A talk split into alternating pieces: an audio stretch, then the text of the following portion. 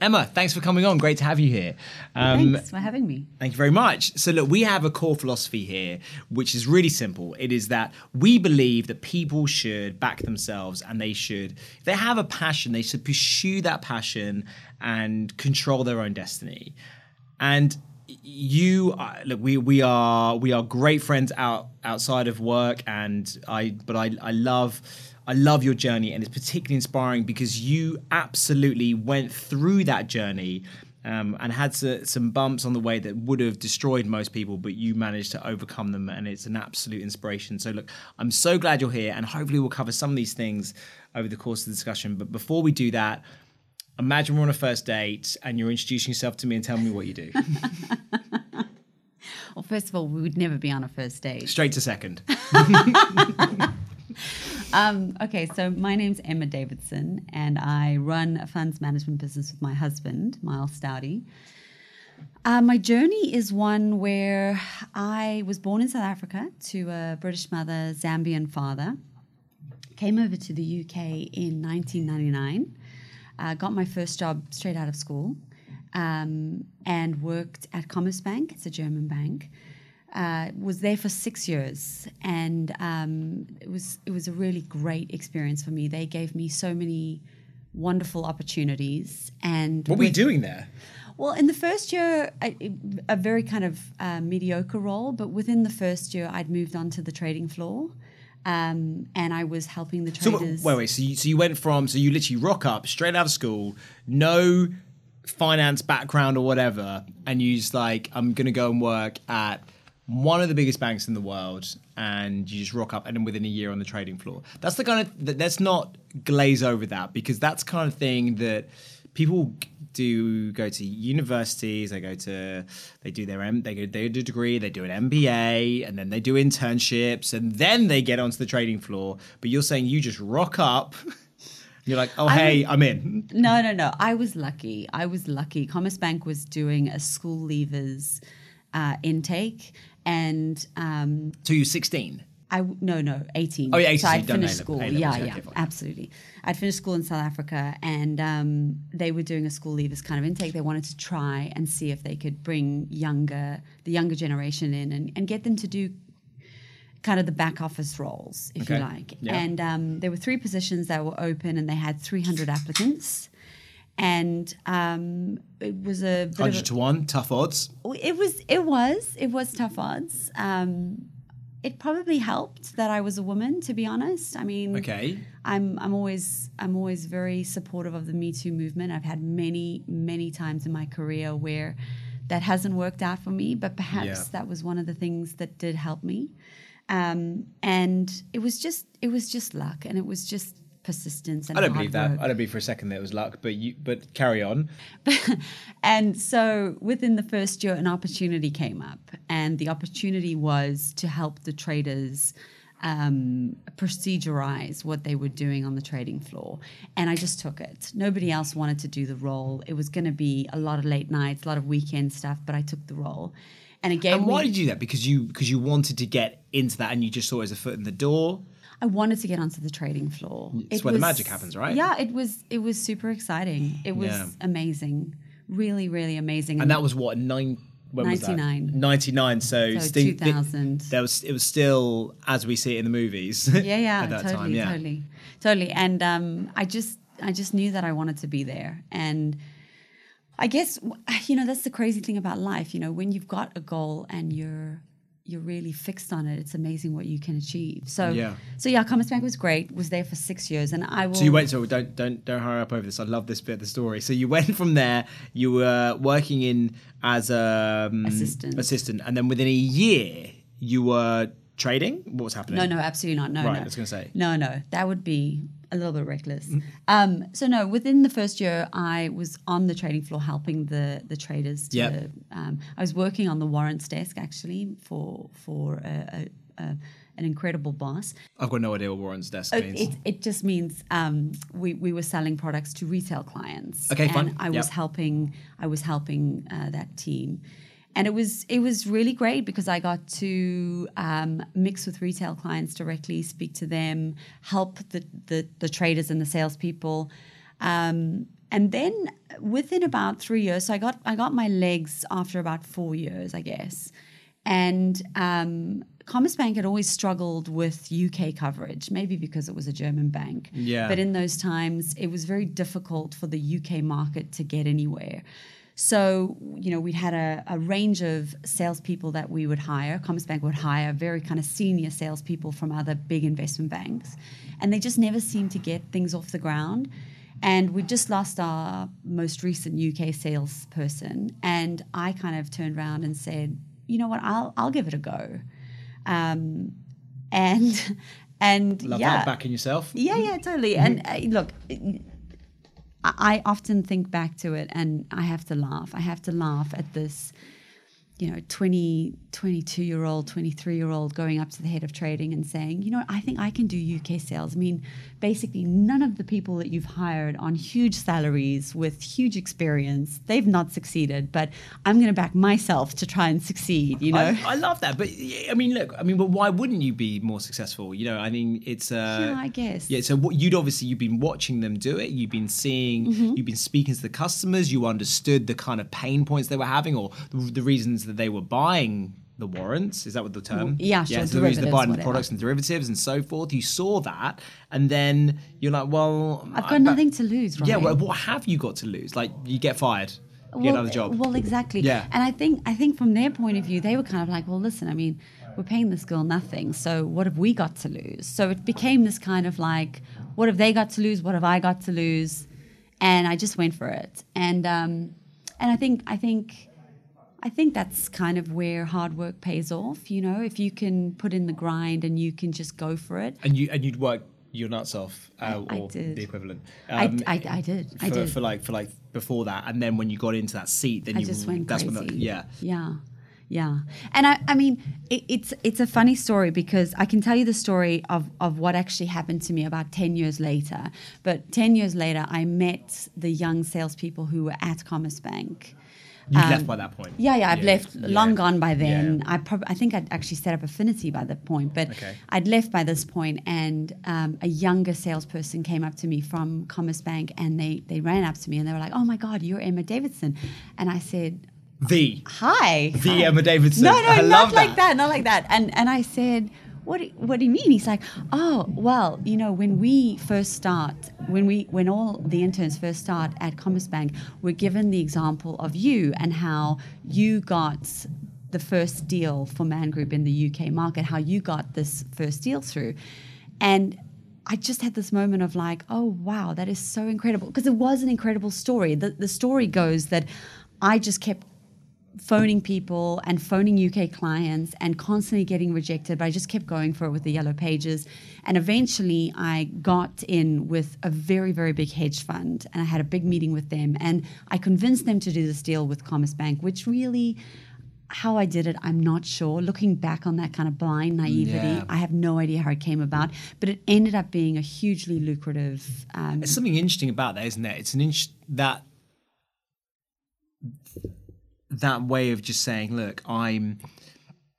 There's something certainly. I think there's a, a parity with a lot of people who are successful, whether it be in in, in sport or, or business or or something creative. It's is that you're constant just dealing with rejection. You know, because when you're on the sales floor, like you're there and you're just the one who wins. Usually is the one who just has the most tenacity. There is part about having.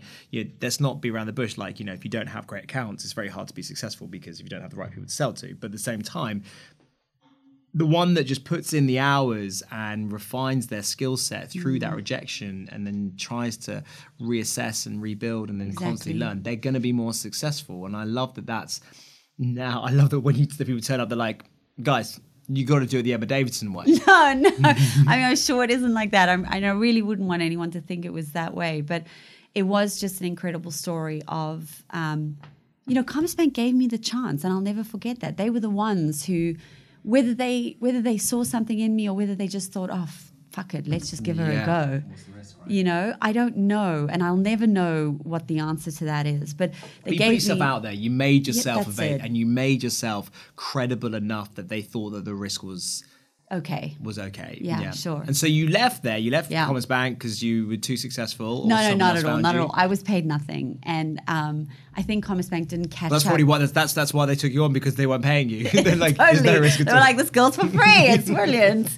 no, and and Rabobank had had kind of been watching me for a Our while. big Dutch bank. Big Dutch Bank, Yeah. yeah. they'd been watching me for a while. They got in touch with me, and in a matter of of a few days, they tripled my total package. Right? I mean, that's hard to say no to. It's hard to the say no to. Package triple move. That's it. That's yeah. it. That's it. And and it was very difficult for my bosses at Commerzbank, and it was difficult for me too. I'd been there for so long, and I loved them, but Yeah. I had to take it on.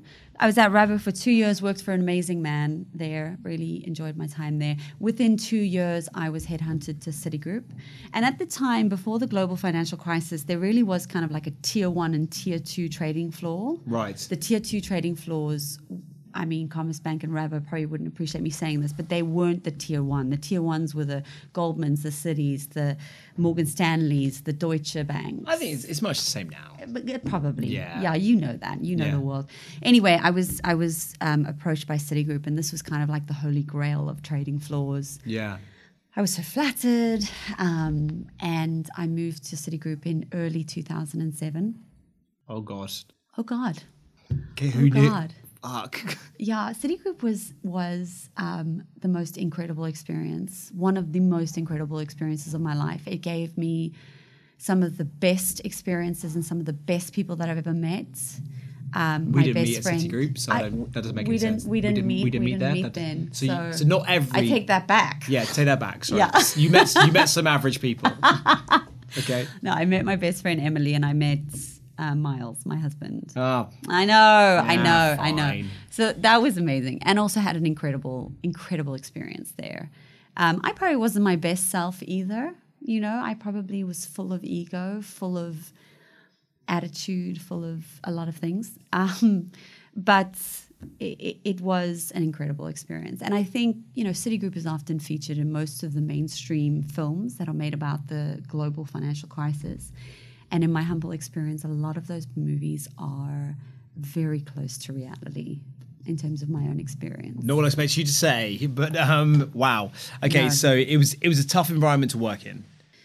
Yes. and it was um, completely inappropriate in so many ways. Right. Back. You're talking about as a woman. It was tough. No, I'm just talking about uh, obviously as a woman, sure, Yeah. but um, you know, it's it's a it's a trading floor of 500 people, 90% men, um, and and it just becomes a bit of a Lord of the Flies type situation, especially in a huge crisis like the global financial crisis. What was that like? Like I know, like it's well documented, and I think, but you would have been, you know, now that you're 25, you would have been such a child. Um, no, but it would have been. It must have been intense because you've been there a year when the shit hit the fat fan, right? There must have been such an, a difficult time. Yeah, almost almost two years. So uh, we had the crisis in end of 2008. Yeah. Um, and what was it like? I mean, everybody was terrified. People were terrified for their jobs, right? I mean, we, the thing that sticks in my memory, I guess, is my boss, boss, boss. So my big boss um, at the time. So now he's the head of trading for the for the floor, uh, for the equity derivatives or the equity floor which is where we made um, a lot of money. He he turned around and he said, "Right, you're going to call all your clients and you're going to say to them that Citigroup pays the wages of basically the whole army of the United States. So we're not going to be the ones that they let go."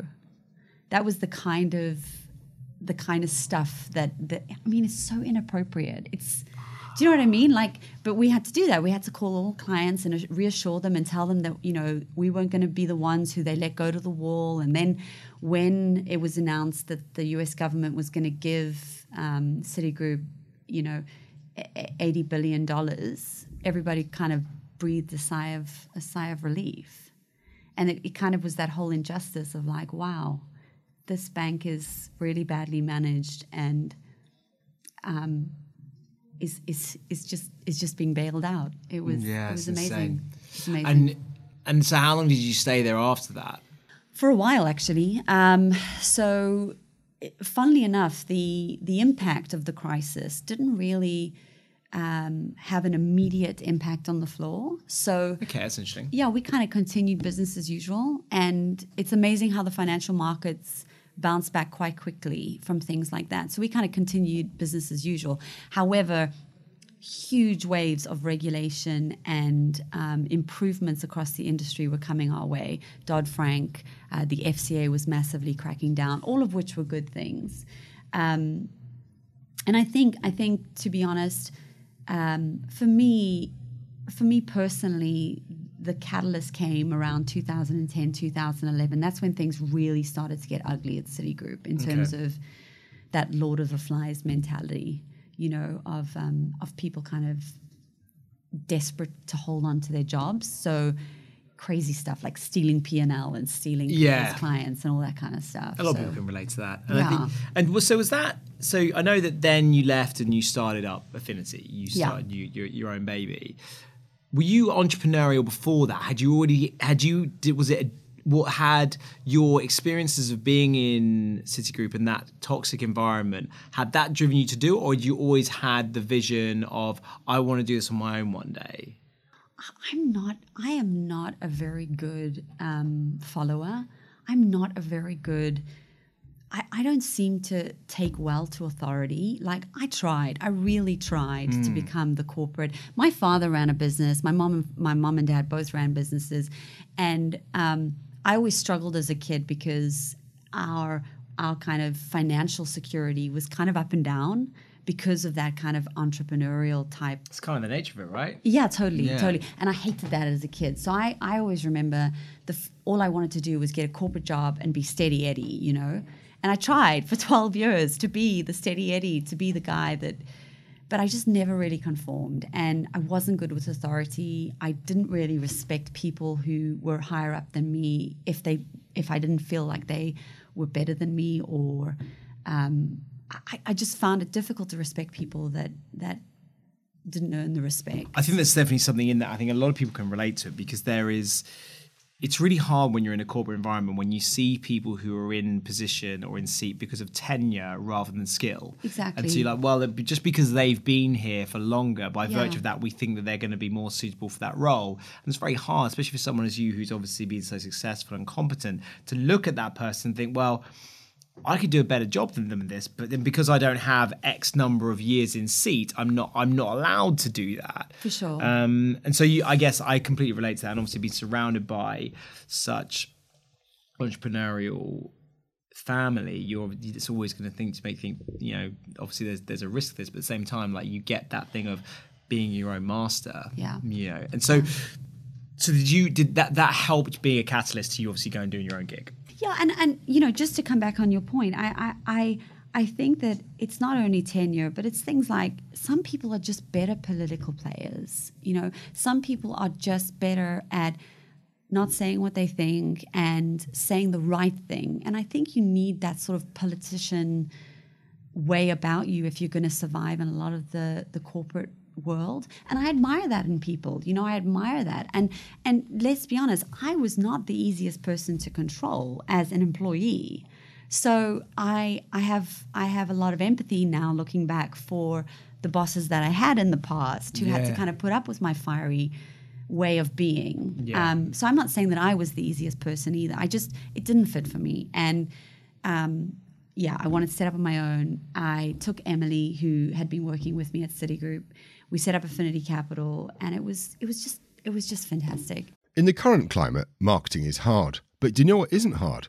Making sure you never miss an episode of your favourite podcast. So tap the follow button on your podcast and you'll never miss out on the latest episodes of Unicorny or Marketing Difference. You can even go back and listen to our back catalogue of amazing episodes. If you do that, please leave us a review. It would mean so much.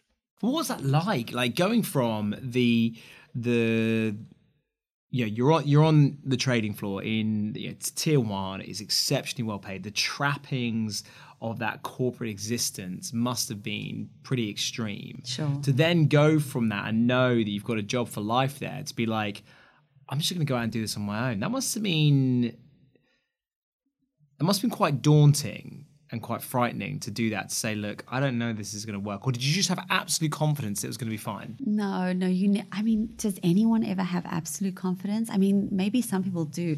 No, not at all. I mean, for me, I think many things were coming to a head. A big catalyst for me was my father died suddenly in 2011, and I think that kind of promoted me to think.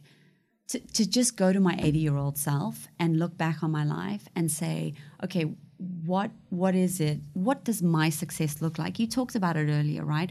I, I, took a long hard look at things and i thought i can either stay in this role which i know is killing me. I know it's killing who i am inside or i can take the leap of faith and what's the worst that's going to happen? Mm. and i think it's just having that kind of what's the worst that's going to happen? There's something wonderful in that phrase you said there. Like I looked at my 80 year old self. So what was that exercise? So you just said, look, I'm going to look at you know who I am in at that stage yes, yeah. and say like I want to look back at my life and this is what I want to be proud of this is yes. what I want to have achieved yes I do it all the time yeah it's, it's one of my my big my big things. And and now you know at that time it was it was just me.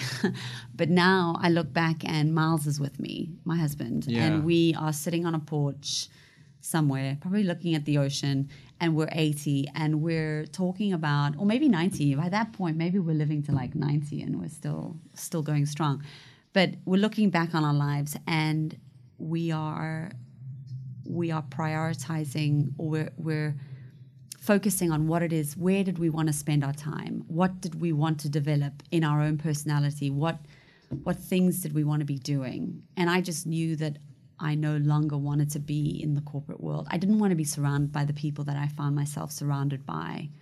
And i could feel that i was losing i was losing so many things so many so many large parts of value of my value set of of who i was I think that's an, an absolutely inspired philosophy, and I hope people listening can take the same route. I think it's very easy to be seduced by um, the the almost terrible mantra that we get thrown at us as we're growing up. Like you have to get a job with a, a, a job title that anyone can understand. For a starter, like you know, if I try to explain to anyone like what you do, they're like, Ugh. you know, whatever. it has to be like you're a lawyer, an accountant, a trader, or whatever, or a banker, You're generically. Yeah. And I think you know everyone sort of falls into that category of being like, I have to do that, otherwise I'm not successful because Yeah. that's what society has taught me I should do. But then if you speak to someone who is in their 80s, they never talk about that. They just talk about their grandkids and the stuff, their hobbies, and Yeah. you know, my my mother never, you know, she rarely talks about her her career. She just talks about you know her freedom and the adventures she went on and how she's on. developed as a human being. Yeah, exactly, I mean, yeah. what has she learned about herself? I mean, for me, one She's of the slowly learning how to text. So well, that's, so I that- mean, that's a win. it's a big step. I mean, She sent me. She sends me picture messages now. That's it. Uh, she's, with emojis. she do, she does use emojis. It's terrifying. Yeah. Uh, no, but that's the point, right? I mean, it's like the tape's running out, right? It's always the same. You know, you know, I love Brene. Brene Brown. Yeah, Brene you- Brown, you I love, her, Brene and Brown. I do a lot of work. I do a lot of work on myself, and I, I, I really, I think Citigroup was the catalyst for that. I realized that I had become someone who I didn't even recognize anymore, and I started to do a lot of work on myself. I started to, to, I, I you know, occupational therapy at work. Um, a lot of psychiatry work, a lot of emotional intelligence work. Do you think that's attributed to your success? Because we'll get onto what, Sure. what you're doing now, which is insane. But do you think that's attributed a lot to that that that process of yeah, you've got the confidence to go out and and pursue your own uh, destiny and control it, but that consistent attitude you've got towards bettering yourself psychologically and your understanding yourself. Do you Yeah. think that's helped you in that journey? Rather than just the drive that you have innately? I- A hundred percent, a hundred percent. I think um, if if if you are not questioning what you're doing every single day, then how on earth do you grow, right? And the only way you can question yourself is to have a safe space within either your own mind or facilitated by a professional. Like for me, I speak to somebody every single week. Yeah. We have an hour together where I bring up the tough the I, mean, I never look forward to it people always say oh no i don't yeah therapy's not for me oh no i don't no one likes therapy No. you know what i mean Yeah. like no one likes talking about the tough stuff but No. it's going to make for a far more authentic real life if you can you. if you just can cut through the crap you know I really like that. I think it's really good. And so now you're at this point where you are you have done something that I I just when people explain it to me, it just feels so Hollywood. You know, you're you're you're launching a hedge fund. Like that that kind of that whole thing, it feels like we're in um, a movie. So you and Miles are saying like we we think we can do it better than everyone else. yeah. No, no, no, no. To be fair, that is so. That is you. You're you're way too kind. So I I ran Affinity for about six years. That was taking my skills from the investment banking side and um, creating creating what I was doing in the investment banks on the trading floor, but doing it from an independent basis. I did that for about six years. It was a really successful business. Um, it was cash a cash rich business, but a transactional business, which 100% relied on me and Emily to constantly bring in the deals, which you'll understand that, right? It's not scalable. No. Um, in 2016, a lot of big things happened for us, for Miles and I. Uh, we, we got pregnant with our first child. Um, kids had always terrified me. You know, kids had always been something that I Because they chased you. th- they chased me. Yes, no, no, because I'd, I'd convinced myself from a very early age that I was never going to have kids. That kids were going to somehow destroy my career. Some people do that, convince themselves they're not going to have it, and you Yeah. think yourself like, you're not. How You just can you don't put- know. You've you got no know. idea. No, but maybe you do. I think a lot of people do, and th- a lot of people are choosing not to have children. And there's I nothing can wrong get with it. I can get it. There's nothing I wrong with that. listen. I get it. That was me five years ago. Still, you know.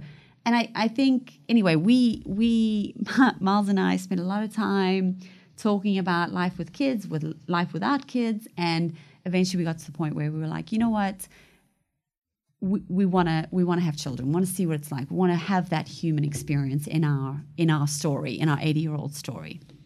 And so we became pregnant in 2016. Rather, I did. I became pregnant, and at that moment in time, we did the whole 80 year old self thing, and we looked at how busy we both were. Miles had actually launched Staude Capital. He'd seen me do it with Affinity.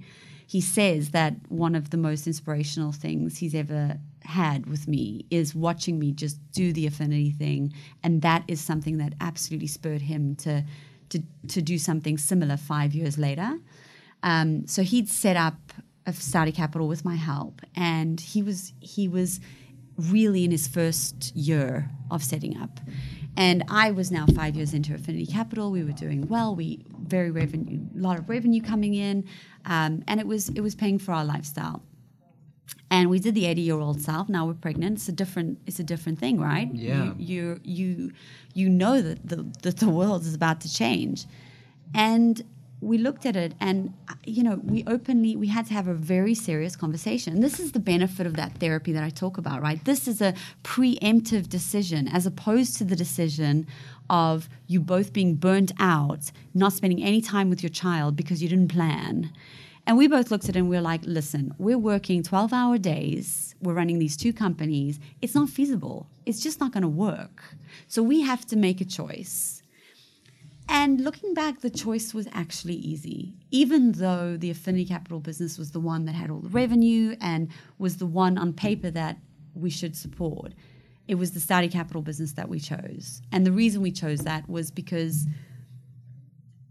you know, Miles turned around to me and he said, Look, I need, I'm drowning. I need someone like you. I need your help. I need you to come over and work with me. P- By the way, I can't pay you anything, and I'm going to need some money. so it was a great Well, that's the, proposition. that's the beauty of being married. yeah. yeah. but but somehow, somehow, somehow, it felt like the right decision. So we chose that company, and we've been running that now together for the last three years. And you're right; it is it is kind of a hedge fund. We are a fund manager. Um, we have three and a half thousand shareholders in Australia, and um, it's one of the most fulfilling roles I've ever done, to be honest. And in terms of setting ourselves apart, I think this is the crazy thing. You, in the financial services sector,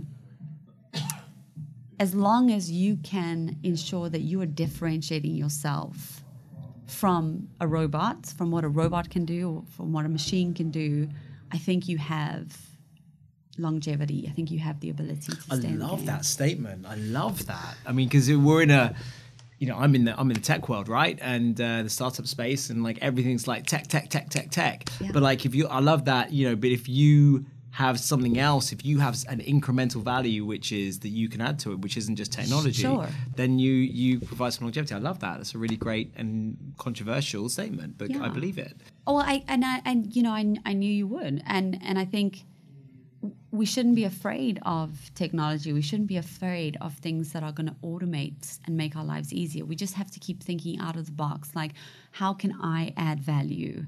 Um, and I think as long as you've got an idea or a role that is adding value, and that cannot be replicated by machines, I think I think you should be okay. I love that.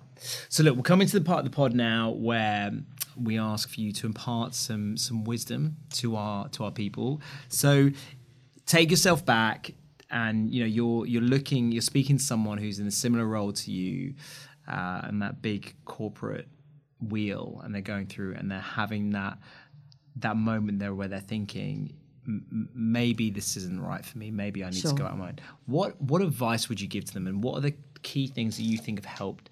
Was the key piece of advice that you would give back to them there which would help them move on the right trajectory? I always struggle with giving advice. It feels crazy that I might actually be able to give somebody else advice. Wh- What I might do instead is um, impart the things that I tell myself love it i'll take when that when I'm in struggle, I guess. Um, and some and, and and we've touched on one already. One, one of them is what is your success? So what does your success look like? Not what everybody else thinks. What do you want? What does your 80 year old self look back on and is proud of?